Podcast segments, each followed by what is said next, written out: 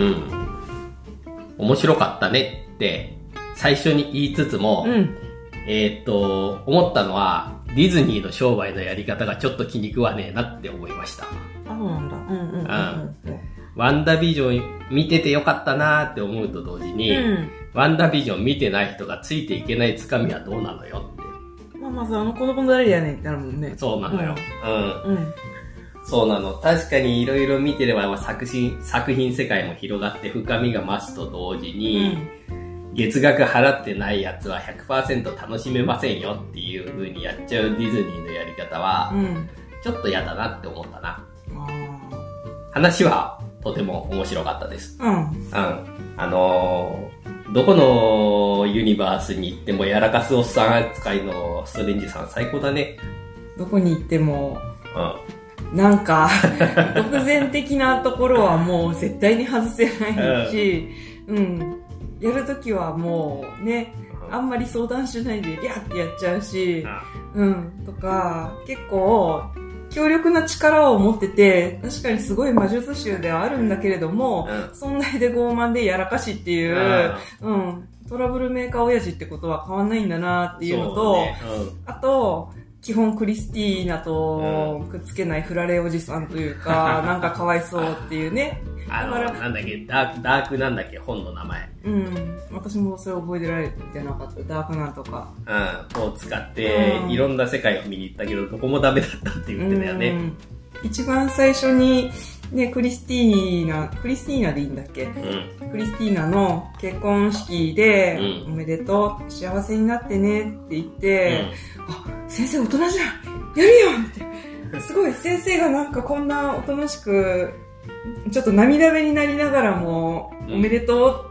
あれが今思えば一番大人な先生だった。そうね。あとは、振られて、あまりにもかな、振られたっていうか、うん、クリスティーナを失うことがあまりにも悲しすぎて、うんなんとかあの、くっついて、うまく幸せにやれるバースを探し求めたストレンジ先生とか、あと、これもまたディズニー商法かもしれないんだけど、うん。ホワットイフでも、うん。あの、何？やっぱりちょっとクリスティーナと別れちゃって、うん。それをなんとかしようとあがいた結果、三つ目が徹先生になっちゃったっていうのが、うん。ホワットイフでやった、あの、闇落ちレンジ先生の話が一本入ってるんですよ。うん、だからそういう、うん。あのね、あのディズニープラスに入ってる人に対する目配せとかは結構あったよね。あの、ゾンビストレンジ先生もさ、あの、マーベルゾンビーズのネタでしょ？ああ、そうか、うん私ね、それ見てないんだよね。ホワットイフの中でも、闇レンジ先生が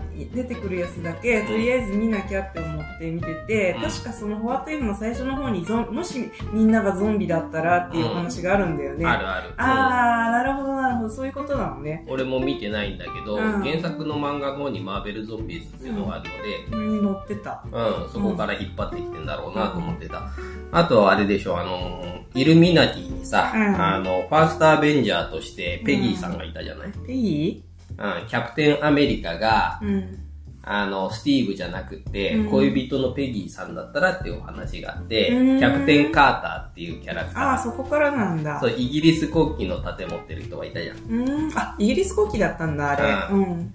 ので、それも多分、ホワットイフのネタなんだよ。俺見てないけど。そうなんだ。一通り見とけばよかったな。まあいいや、後で見ようん。その、終わった時にね、横に歩いてたねう。、うん。若者が、うん。あの、ワンダービジョンこんなに食い込んできてると思わなかったから見とけばよかったなって言ってたんだけども、うん。まあ、そういう風に言わせちゃうのはうん、ちょっと良くないかなって思ったんだよね。俺らは見といてよかったって思うと同時にう。。うんん。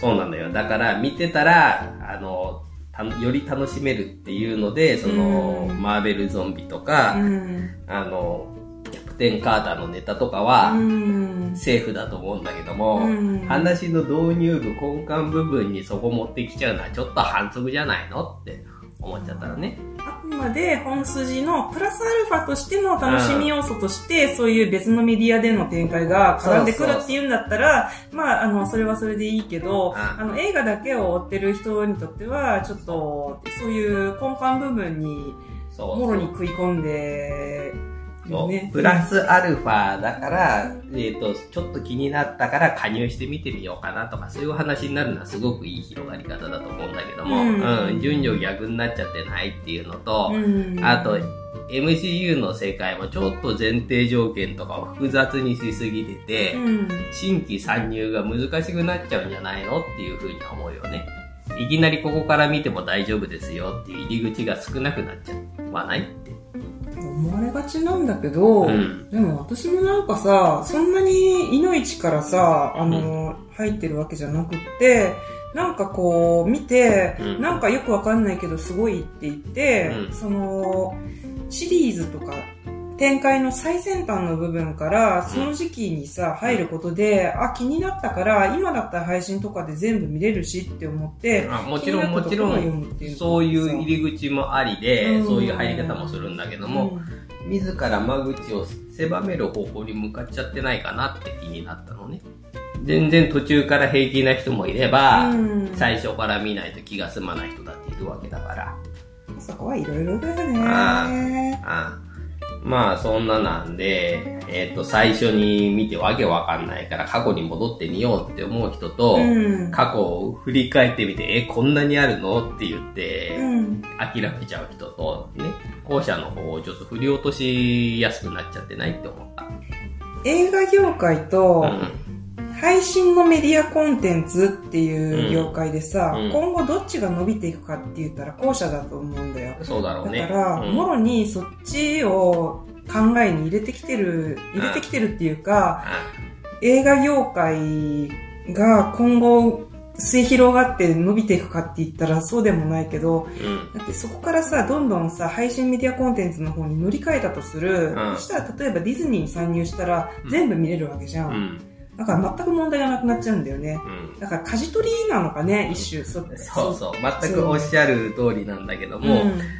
俺はどっちかっていうとやっぱり映画側に軸足を置いてる人間なのうで、ん。ちょっと商売の匂いをうんって感じて、ちょっと嫌だなって思っちゃったぐらいの話よ。うだから、そこがディズニーっていう会社の、んあの、指針というか、うんディズニーが展開するメディアの今後の指針としては、ん。あんまり映画一本に、こう、中心に据え置いていくというよりは、あの、なんて言うんだろう、配信とかで、まあそうだろうね。うんあの、ムーランの時とかもなんかね、劇場公開やめて配信だけにしますって揉めてたしね。そうなんだ。うん。あの、してるね。ディズニーは確かに今後儲かるだろうし、お話も楽しみではあるんだけどさ、あどんどんその、なんて言うんだろあ、う、映像体験としての楽しみの規模が、おストーリーはでかいんだけど、うん。ちっちゃくなっていくよね。いい言いたいことわまあかるだろうか、ね、家だけで見るならって話だよね。うん。だから大画面で高精細で大音響で楽しむっていうう映画館で味わえるん。うん。ものっていうところにあんまりあの注力してくれなくなっちゃうのかなどうななんだろうね。まあ、そういうところはね、あの、映画館の方もあぐらかいてないで、客をね、寄せることは考えて、ディズニーも映画館でね、やった方が得だと思わせるようにいろいろやっていく必要はあるんでしょうけれど、ああまあ、その、業界の行く末の話は置いといて、うん。映画本体の話しようか。面白かったから。う ん私の方がびっくりしたよ。うん。最初ねなんか面白かったって言ってうん始まるのかなって思ったらそこの、うん、ディズニーに関関するなんて言うんでしょああまあ、平たく言うとディズニーがあんまり好きじゃないので、う今カメラカメラじゃない。マイクからめちゃめちゃ向こうのそあっぽを向いて嫌なんだけど。それはあんまり関係ない。うん。別になんかそういう風に舵取りする会社があっても別にいいんじゃないですかねって感じはするんだけどねいや、だから別にそういう風にやってもいいよねっていう、うんやってもいいですよ。俺は鼻につくけどねってだけの話。そう君が単純にうディズニーのことを嫌いなだ君。がに言うっていう嫌いなだけで。うんそれはそれとして私今回もう面白くてよかったなって思った、あの今回さうん。のっけのシーンで、うん。何このえ、すっげえ見づれーって、これ失敗したか？ちょ正直思ったんだよ。その、なんか、うん、本を取りに行くときに、空間のとこね。チャベスさんの、うんあの、力吸い取るわって、全宇宙的な規模で見れば君の犠牲ぐらい、あの、大したことないないみたいなこと言ってさ、うん。力をこう吸い取るところで始まって、うんなんじゃこりゃってなって、うん。で、あれ多分 3D 向けのなんか絵なのかな？なんか、目がチラチラしてね、見づらくってね、うん全編こんな感じだったらすごい嫌だなって。うん。なんか 3D だったら、確かに最初のなんか、まあ、アバンじゃないんだけどさ、うんなんか、あの、エーパーの部分がさ、うあの、こう、立体感があって、ん。うん。面白かっただろうけど、あとは別にさ、普通に 2D でさ、見れてよかったなって。で、話は面白くてよかったなと思ってね。うん。あの空間は、あれだね、スパイダーバースのクライマックスを思わせるかな。なんかいろんなもんが浮かんでて、そこ飛び移ったり、みたいな。キングピンとかが、うおーってやってるところのそうそうそう。うん。マルチバースものだしね、どっちも。電車とかね、乗り物をなんかギューでやったりとかして。うん。で、ダーク、ダークホールドだったわ、本。あ、ダークホールド。うんはい。ダークホールドも、その対局のなんたらの書もさ、どっちもすぐ燃えたね。うん。すっごい脆いんだよね。なんとかの書なんか取った瞬間に燃やされてて何にも使わなかったじゃんね。うん。うん。そうなのよ。もう一つの、うんあのー、白い方の本を、なんかあっさり手に取れたと思ったら上から火の粉が降ってきて、あーって言って下で伸びて、はーって本はと思ったらめ燃えてるしかも全然その後何も出てこなかったし、何だったのあれね。なんだったのあれっていうね。あで、ダークホールドは、あのー、ウォンさんと仲が良かったソロさんだっあ。け、うん、そろさ。うんん、が、イヤーって言って、ナイフでグサーってやったら、あソロさんも燃えちゃったんだけど、本もなんかそれでこう、機能を失うらしくって、どういうことなの？うん。ソロさんだっけ？ちょっと、うん。うん、ソロさんとか言ったけど、ソロさんじゃない気もしてきた。二文字のなんかね、うん。このパンフに載ってないか乗ってんじゃない？な。牛の人乗ってたもんね。牛の人乗ってたよ。牛くん。牛くんかわいいね。うん牛の人サラさん。サラさん。うん。はい。ソロさんじゃなかった。サラさんです。サラさん。うんサラさんさ、うぶっちゃけ死に損じゃねって思ったんだけど。んいや死に損ではないんじゃないの？あのー、なんだっけ、ダークホールドでドリームウォーク中に、やーってやって本をぐさってやることで、ドリームウォークが途切れたよね。うん。うん。その時子供のいるバースにし精神飛ばして、あーなんか息子、いるいる息子なんてやってた時に、ダークホールド燃えて、うん。で、まあ、ちゃんとダークホルダー燃やしてたし、ウォンさんは救えたので、うーん死に損ではないんだろうな。ううんん。っていうか、ウォンさん、ソーサラスプリームだったのね。あ、うん。だからあの5年間、うん。あの、ストレンジ先生が、この世からなんか、あの、うん指パッチンの件でいなくなってる間、うんあの、代行っていうか、うんソーサラスプリームをやってたのがウォンさんなんだよね。うん。あ、そういう説明どっかであったっけ？え？どっかであったっけ？ななかったっけ？ウォンさんいろんな作品に出まくってるからわかんないんだよね。どっかで言われてたのかもしんないけど。それこそ、この間のスパイダーマンのやつでやってなかったっけ？わかんない。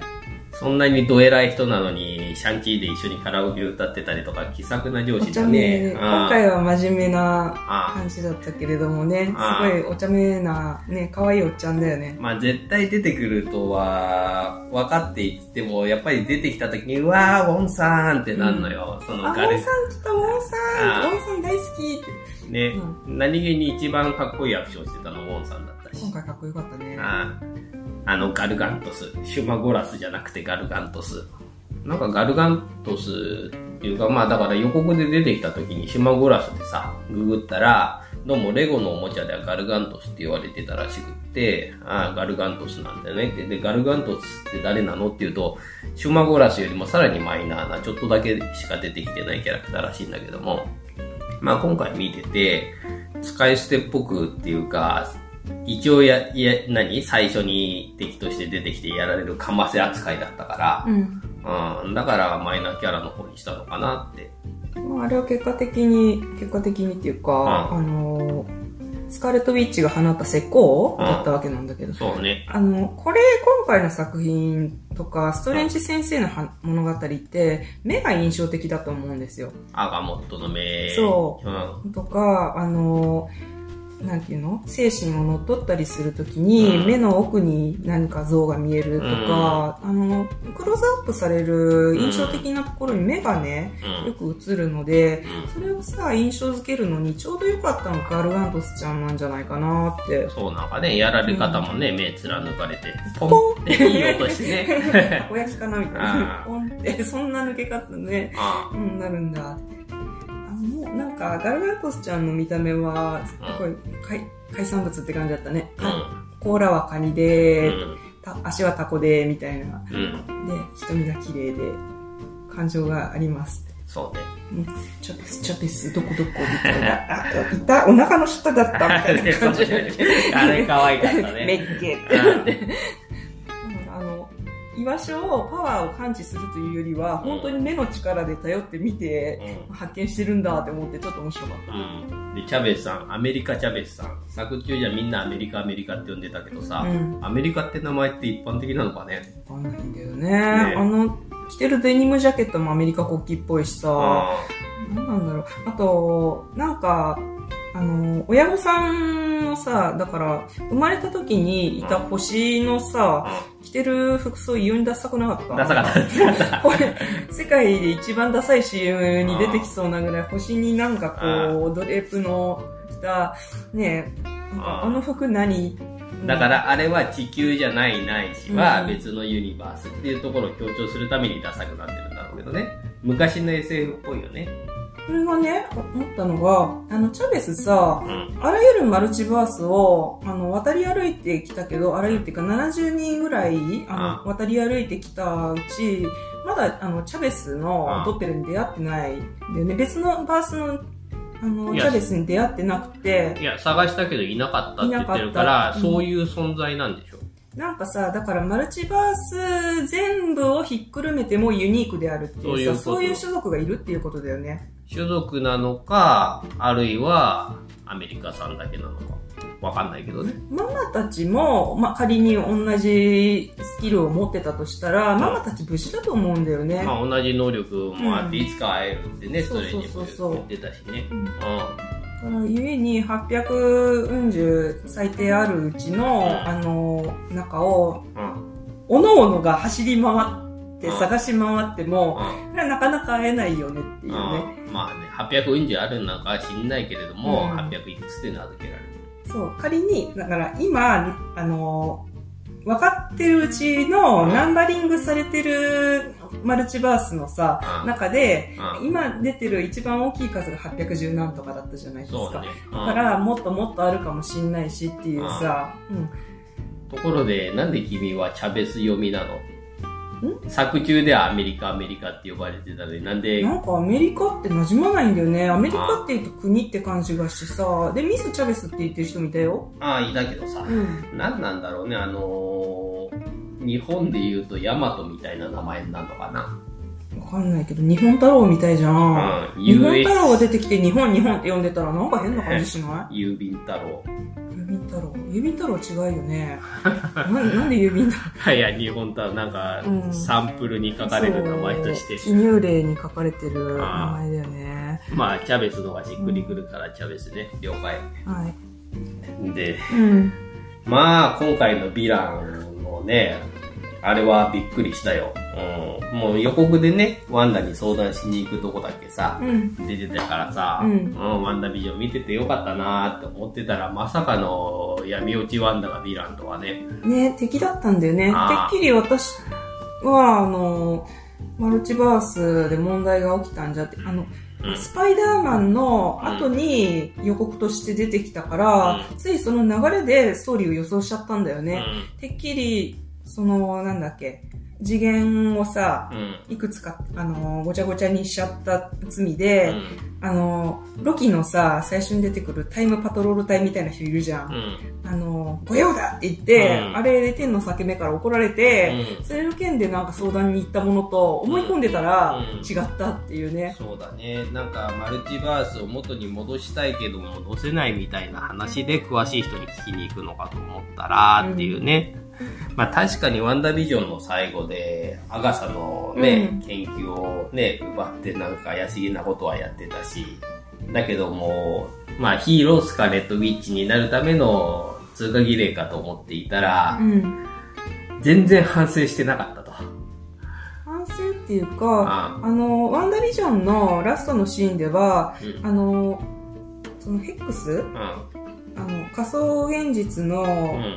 世界のリンゴ園の中で、一人、あの、寂しく穏やかに過ごしていうるん。ワンダの裏でう、寝室でダークホールドを開いて勉強してるスカーレット・たしてたウィッチがいたんだよ。んあのダークホールドはどこで手に入れたものなんだろうあれ本をペラペラしてたんだよ。魔力で。うん。あれ、アガサが持ってたんじゃないの？違うのか？そうなのかね、うんなんかちょっとね、あの、そこの経緯忘れちゃったんだけど、うんあれ最後にめくってた本がダークホールドだと思うんだようん、ね。俺もそう思う。うん。だから、若干あの、うん。ワンダの人格を残しつつ、ダークホールドに乗っ取られちゃって、別の世界に、あの、いいるん我が息子たちにうん思いを馳せて執着してしまうんだよね。そうだね。まあ、反省してなかったというよりは、ダークホールドに乗っ取られたから、欲望の方が勝っちゃったってことなのかな？そういうことっぽい。あれで言うとこの、あの、ダークホールドの副作用というか、乗っ取られて、あの、堕落に走ってしまううってん。言ってたけれども、それはあったかもしれないうん別の世界の自分みたいなうん願望に、を信じ込んで、うん。それを手に入れようと、うんあの、周りを犠牲にしてしまうっていうさ、うん。これがなんていうか堕落って言われてるんだよね。うん。で、まあ、最後のね、その、得たかった、こう、自分の子供たちに魔女として恐れられてしまうっていうね、うん。結末ね。うん。まあ、戦いによってじゃない結末の付け方っていうのはさ、これ、結構その、泣いた赤鬼とかじゃないけれどもさ、愛したい対象から恐れられてしまうお話っていうのはさ、うん結構あって、うん。オチとしては予想できるような類のものだとは思うんだけども、うんだけどもやっぱりちょっとワンダがかわいそうすぎてグッと刺さるものがあるよね。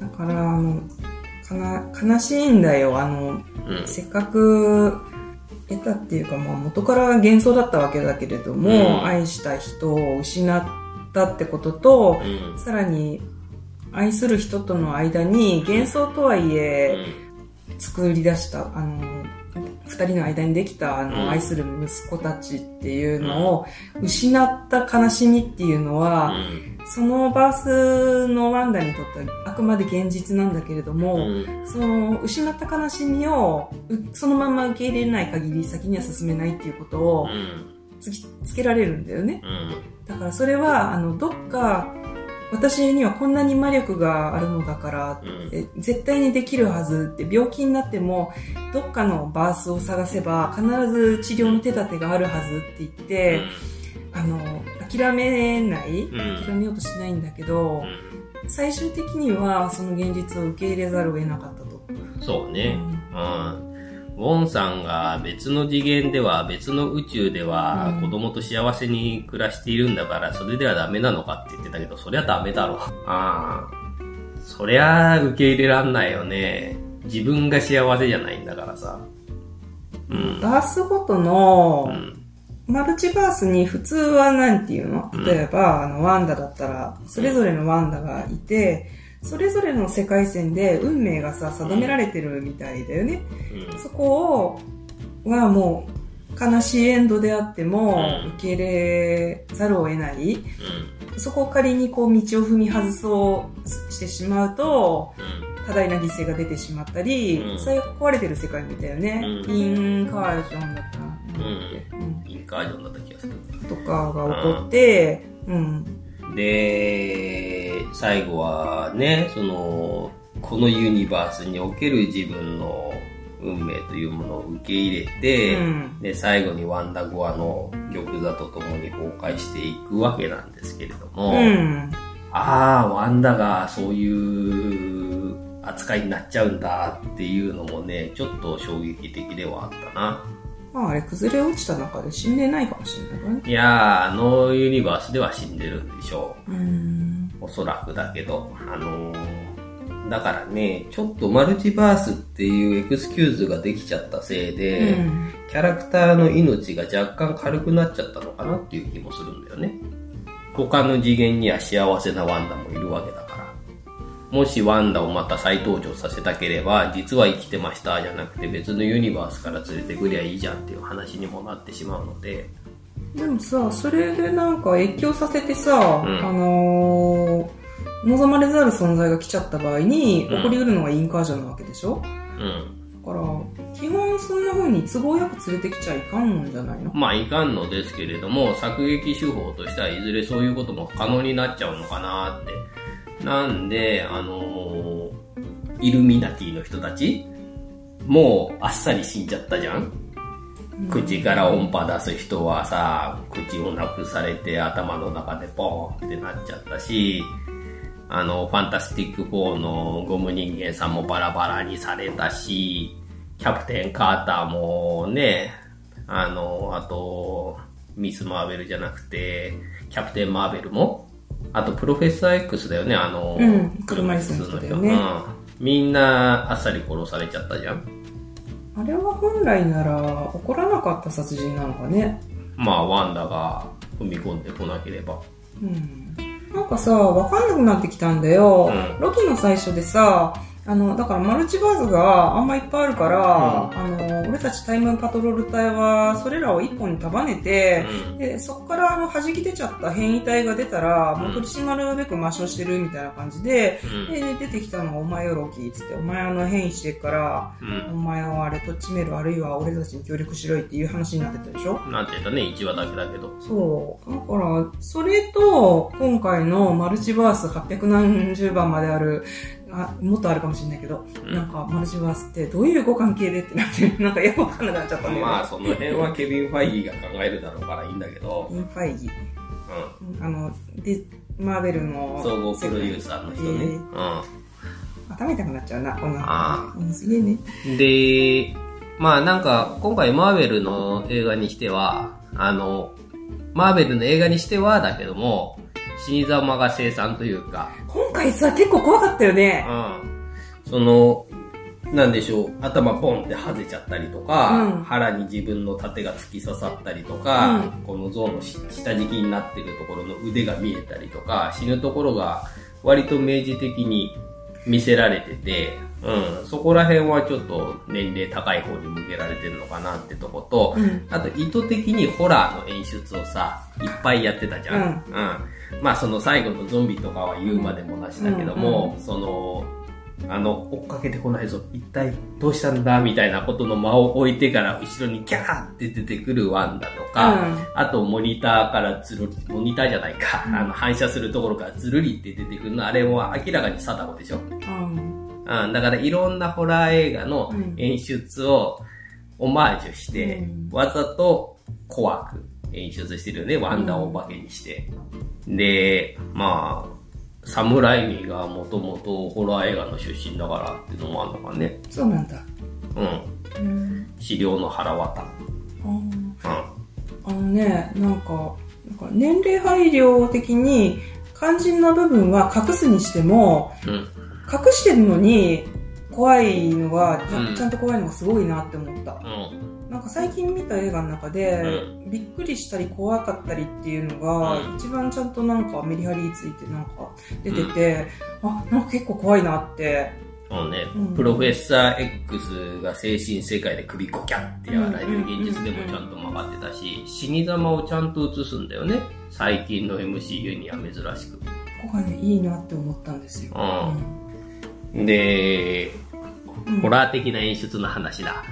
あの、最後のストレンジ先生の最終形態のヒーローにあるまじき戦い方といいますか、本体がゾンビで、うん。で、こう、悪霊をつなぎ止めてさ、うんあの、それを、うん。オプションのように使う。空を戦飛ぶみたいになね。、空を飛ぶ翼のようにしたりとかさ、うんうんうんあのー、携帯良かったな。ゾンビ観音先生よ、よかったよね。ねえ、よかったよ。うわーって塗って。ゾンビ感の、そのさ、悪霊を利用するのよって言われた時にさ、うん。悪霊をとっ捕まえてさ、みんな悪霊が外側に逃げようとしてるところをさ、断ち切けてで悪霊がなってるところもなんか可愛かったしさ、その後いいっぱい手出して戦ってるところとかさ、グロいというかおどろおどろしいんだけど、なんか悪霊がコミカルで可愛い。ユーモラスっていうかね、あの、寄ってきた悪霊も、あ、お前生きてるなって、ああ、死んでるなっつって、うん。あの死んでる人はこの地には立ち入れないぞって、うんお前アウトみたいな感じでキャッキャッつって言ってて、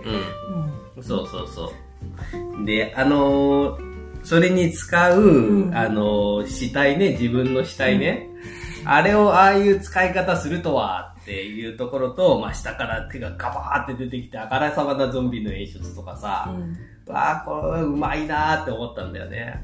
あ、そう来るんすかって。俺はてっきりあれ着替えて、うんあの予告の闇ストレンジとかになるのかなって思ってたら、うんあ、ああいう使い方してくれるっていうのはね、あよかったよね。伏線がすごいハマったなって思った。ゴキャゴキャゴキャゴキャって。そうゾンビの動き完璧に。ゾンビ動き。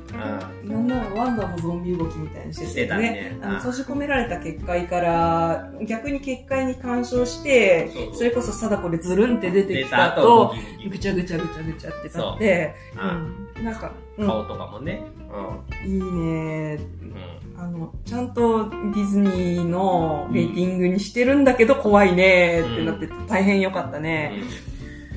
うん。で、まあ、そういうホラー演出がすごく良かった一方で、うん。あの、前作みたいな、その、魔術のさ、うん。あの、次元をどうにかしちゃうような感じ、うん。時を超えるとか空間を歪めるとか、うん。そういう演出は少なめだったよね、今回ね。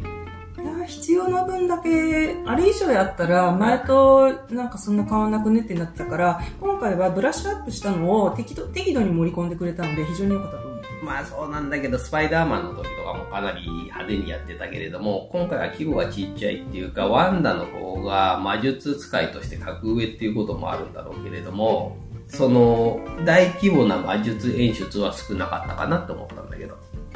まあそういう次元系の話だと、マルチバースをね、突き抜けていろんなところにうん。ぶっ飛んでいくとかね。途あ中でアニメの絵柄になったりあ。ペンキになったりってあ。さ。ペンキ良かったね。うん、だあから途中でペンキになってたけど、あーあの、あそこは暮らしづらくてあ。良くなかったわーって、チャベス先生、あ。いろんな次元渡ってきたんで、あそこペンキのところはね、もうちょっと生活するの大変だったわ。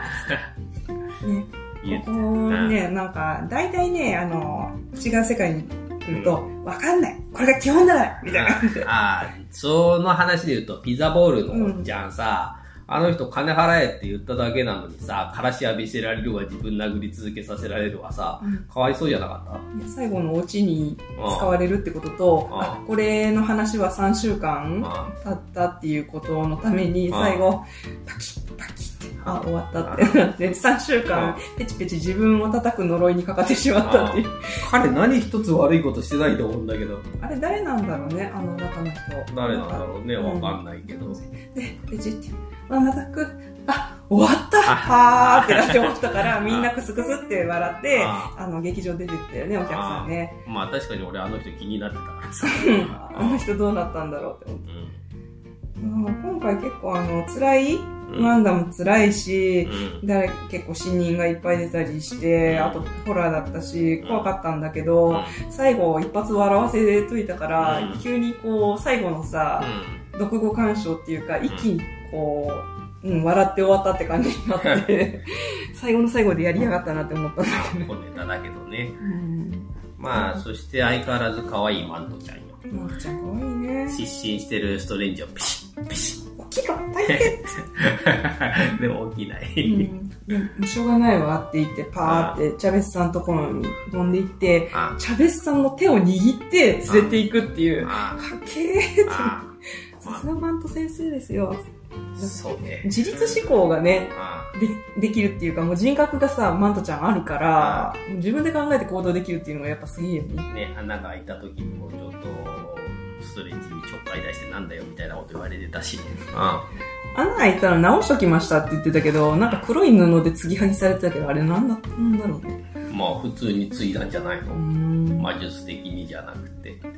あれね、結婚式の時に、あの、の飲んでた飲み物をありがとうってやった後、ふわってこう、塀をさ、うん。いなや、ぶわって変身して飛んでいくっていうのがさ、あそこかっこよかったね。かっこよかったよねああとは、あのー時計を、最後の方だけど、うん。割れバキバキに割れた時計を直して、綺麗なレンズをはめて、止めて、さあ行くぞ、ウッキウキってなった、あの、生き生き街を歩ってたら、うん。いきなり三つ目が通るんだって、ギャーとかなんか言ってたけど、うん、なん。なんでしたっけその時もなんかさ、あそうだ、その後に三つ目が通っちゃった先生が、なんか知んないけど、異世界戦士みたいな人がうん、こう、急にね、なんかこう、うん。何宇宙から来たの？みたいな服着てる女の人にさ、うん。さあ行くわよ、ちょっと怖かったかしら？なんて言って、あ言われて。やって。てマフラーをヒュッてやったら変身できたりとかさ、うん。あの普通のカジュアルっていうか、普段着からのうん。あの魔法衣装うん。ストレンジ装束に変身するところが、うんいつもながらかっこいいよなって思う。君はストレンジ先生かなり好きだよね。大好きキャラの中で。あ一番好き。あのあマーベルの中ではストレンジ先生とデッドプールが一番好きだから、あ、だからホワットイーフでストレンジ先生の話だけ見てたのか。あ、そう、だから、あの、スパイダーマンの最後の予告で、なんかデスレンジ先生みたいなのが出てたから、デスレンジ？闇レンジ先生が出てたから、うん。あ、なんか、ホワットイフのサムネで闇レンジ先生の話が一本あったなと思って、それだけは絶対見ておこうと思ったんだよね。ただ、ゾンビまでは気が回らなかっうん。うん。基本全部見とくべきだったんだろうなとは思うんだけど、うん。まあちょっとね、もう忙しくて全部は無理だうん。うん。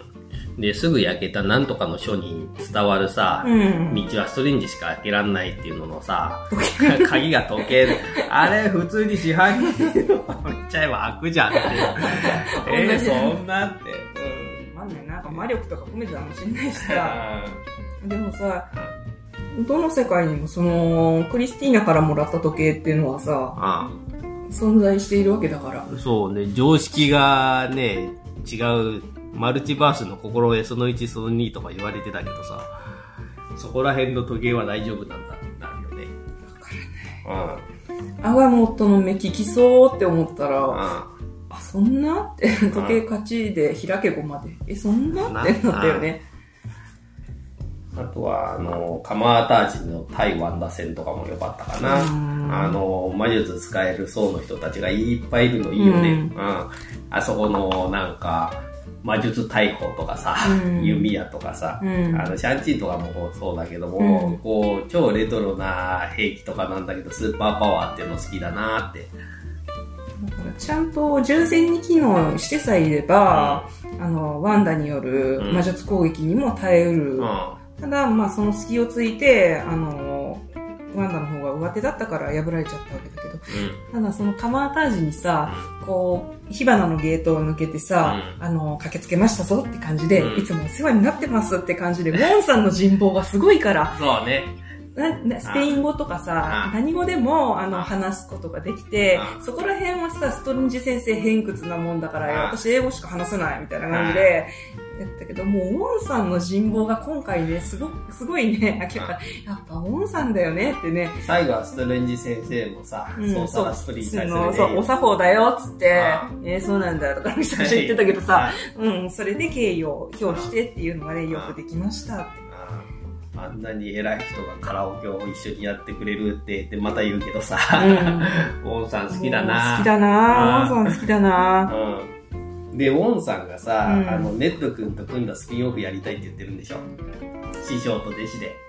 本当に作ってくれたら嬉しいけどね。カマタージで修行組に入るわけか。うん、そうそうそう。じゃあ、チャベスさんともこう、あれだよね。あだから、こう、ニューカマーがさ、次の世代がさ、そう続々入ってくるでしょ。うんだから、その子たちでさ、ちょっとこう、カマータージであ力の制御を勉強したりとかさ。うん、まさにそのアメリカ・チャベスさんはさ、今後のマルチバース展開の要になるわけだし、うんパワーもものすごいだろうし、ちゃんと使いこなせたらさ。うん。うんそこら辺も楽しみだよね。あと、パワーって言えばさ、やっぱワンダめちゃめちゃ強いなっていうのもあってさ、あれどうなんだろうね。キャプテン・マーベルとガチでやったらどっちが勝つんだろうね。さすがにキャプテン・マーベルは勝つのかな。あの、異世界のキャプテン・マーベルはうんやられてたよね。なんだよね。だから、うん。かなり、うん。あとあの異世界のさ、イルミナティのさう、ん。ロボ。うん。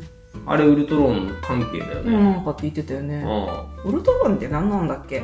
あれはアベンジャーズの2作目のエイジ・オブ・ウルトロンって言って、うんまあ、地球侵略に来た人、ロボ生命体的な。うーん。あと共存している世界って感じなのかあ。な？わかんない。その技術を使ってるのかもしれないし。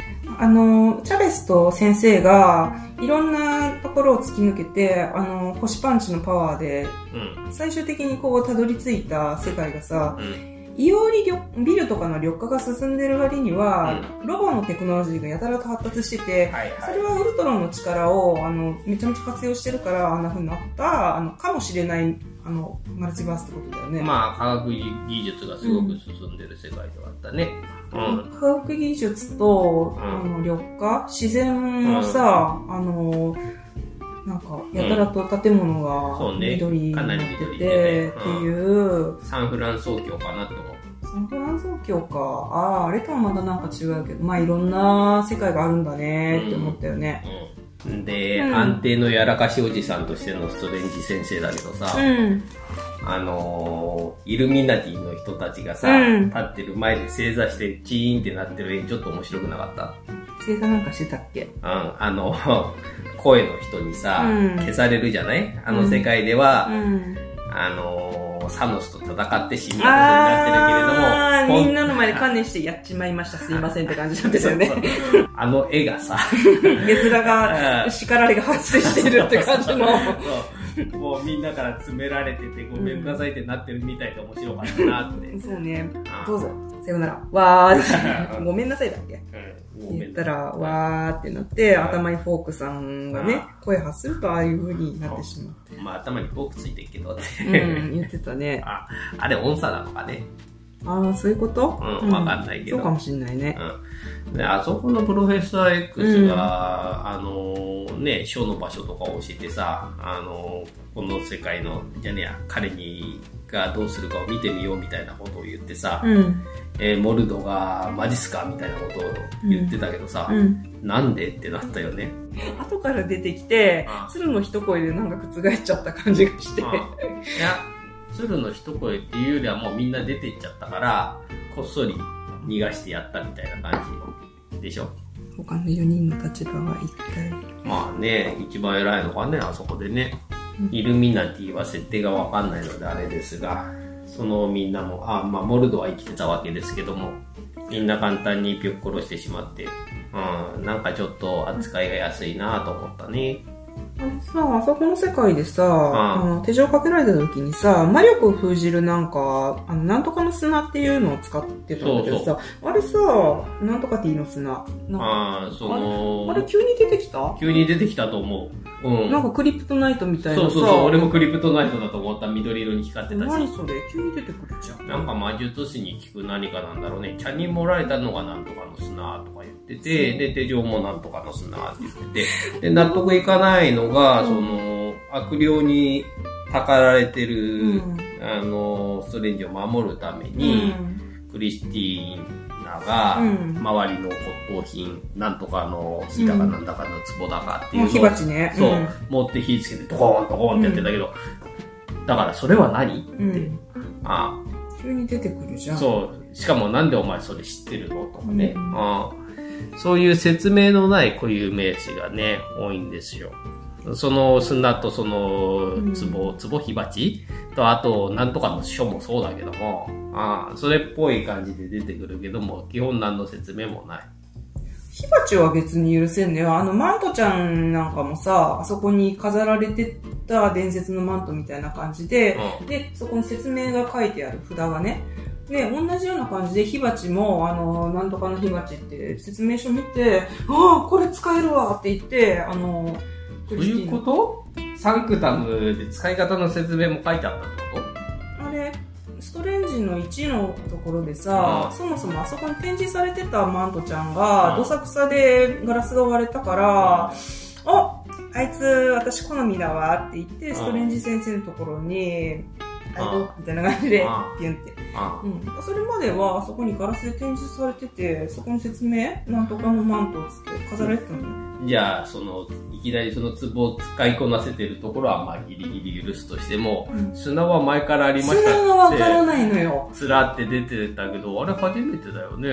多分ね。それこそ、それは他のあの、ディズニー作品のうんな、なんやらを見ればわかりますとかだったあーそうら、かもね。えーってなっちゃうんだけど、ああ、まあ、それはまあ見てみればいい。うん、だって俺終わった時にドクターストレンジ砂で調べたけど、出てこなかったからね。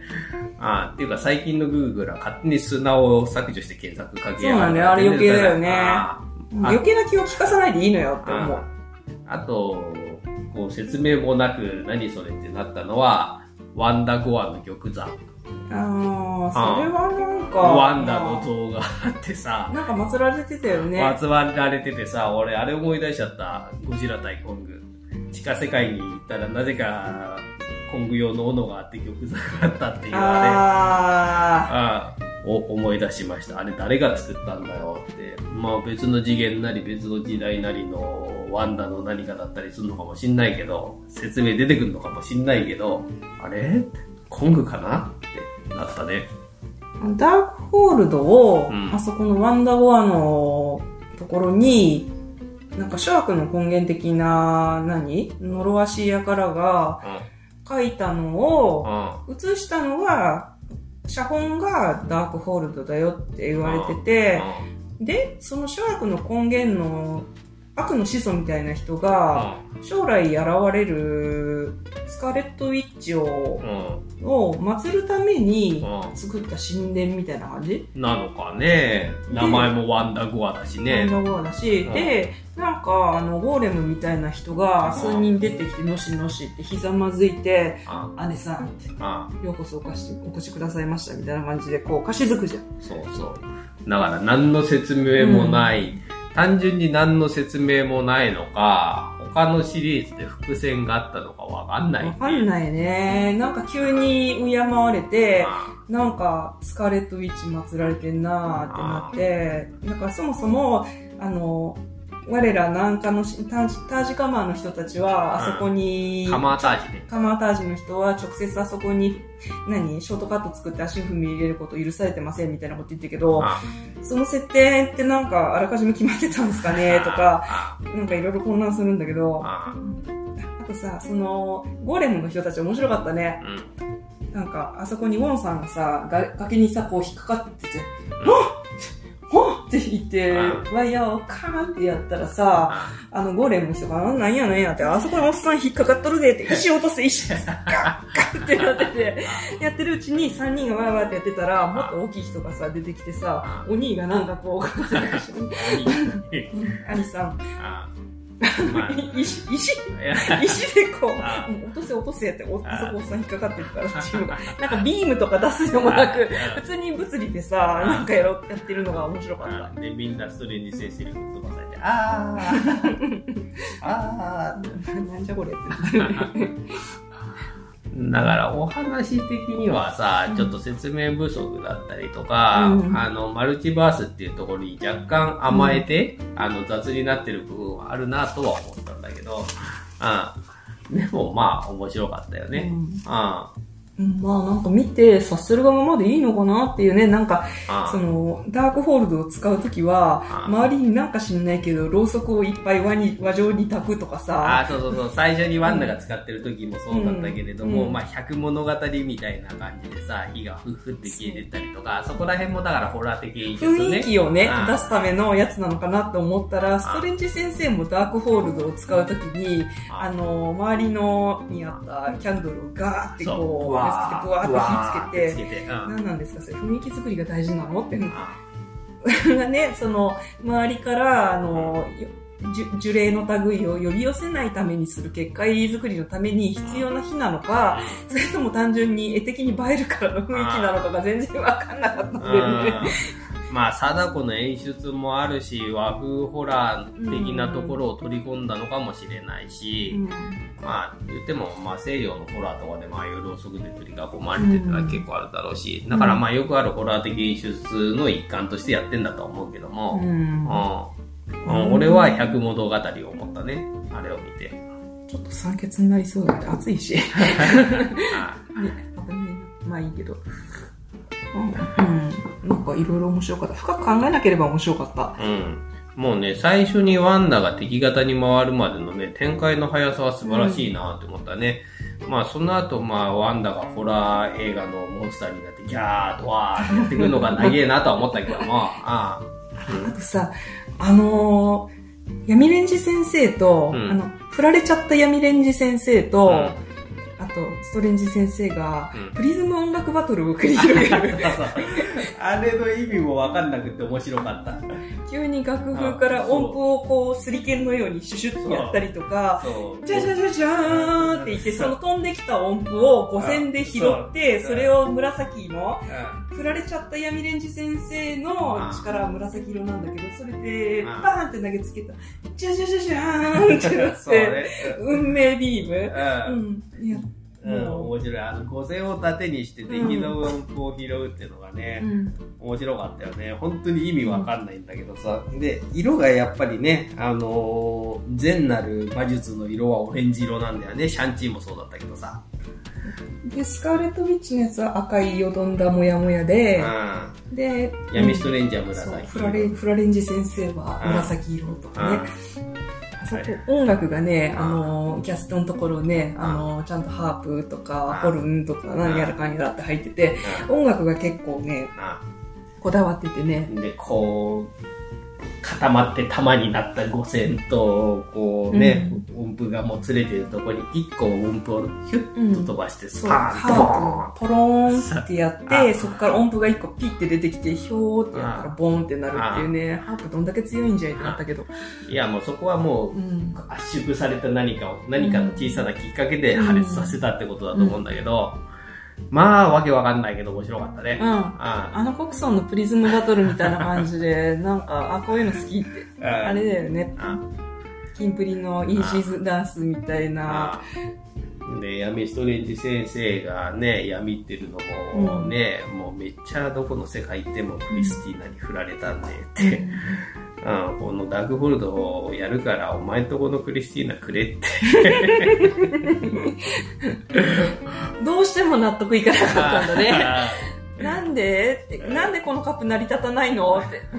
この世界でもあ成り立たないの。なんなん？って言あって、辛い。公式が辛いって言って。だったら別の世界で幸せになれる未来を探すしって言ったら、うんインカージョンも来て、あ なんか。い、や、そもそも別の世界、どこにドリームウォークしても幸せになれるかなっていう。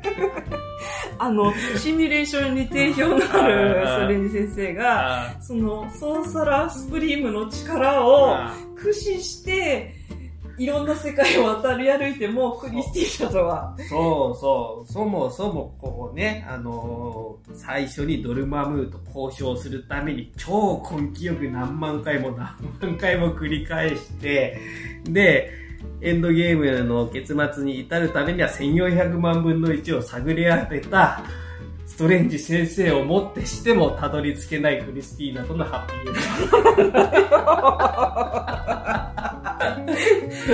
ド。笑っちゃ悪いけど。思考の魔術力をうん駆使ししても、うんクリスティーナに振られるっていう運命は絶対に覆せないんだよ。確かにそれだとね、あの女性一人のことで闇落ちするのも分かんなくはないかもしれない。だってさ、クリスティーナに振られたことが覆せない世の中で、あの、ワンダがいたかもしれない家族と仲良く暮らすなんて無理だよ。だってストレンジ先生でこれだよって。うんそうね。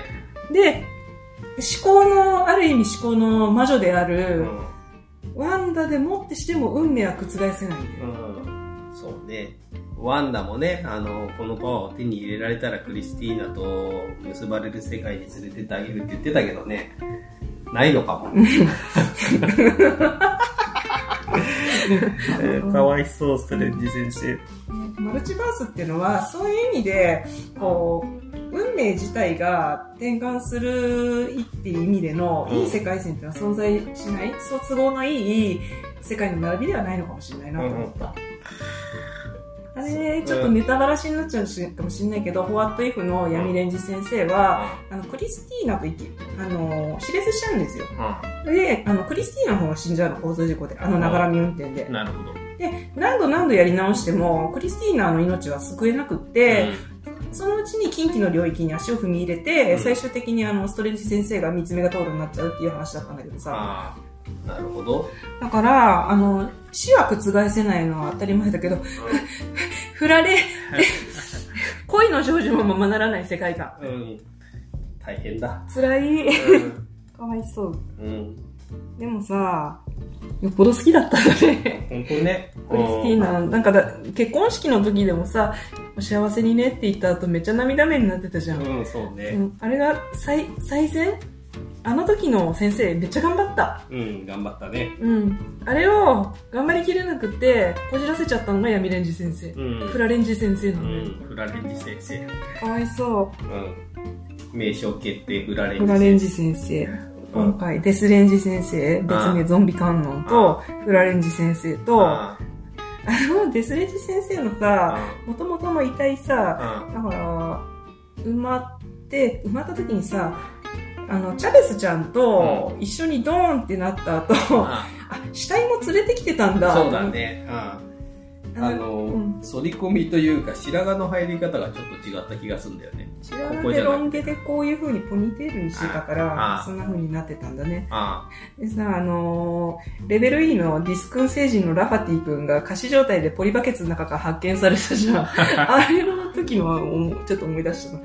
え死ん死んでるけど、一緒に来てたんや、つって。で、まさかその遺体が複製になると思わなかったあ、。思わなかったね。ああれちょっと面白かっあ、た。2週間でいい感じに腐ってた、ああ、2、3週間で。若干ちょっとそんなホラーな感じのがね、うん面白かったうね。ん。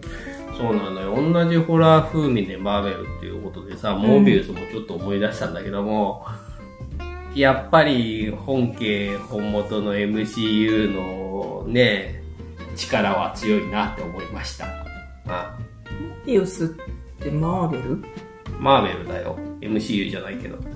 あの、今回の、なんだっけ、ストレンジ先生のレーティングの中でギリギリ許されるうん。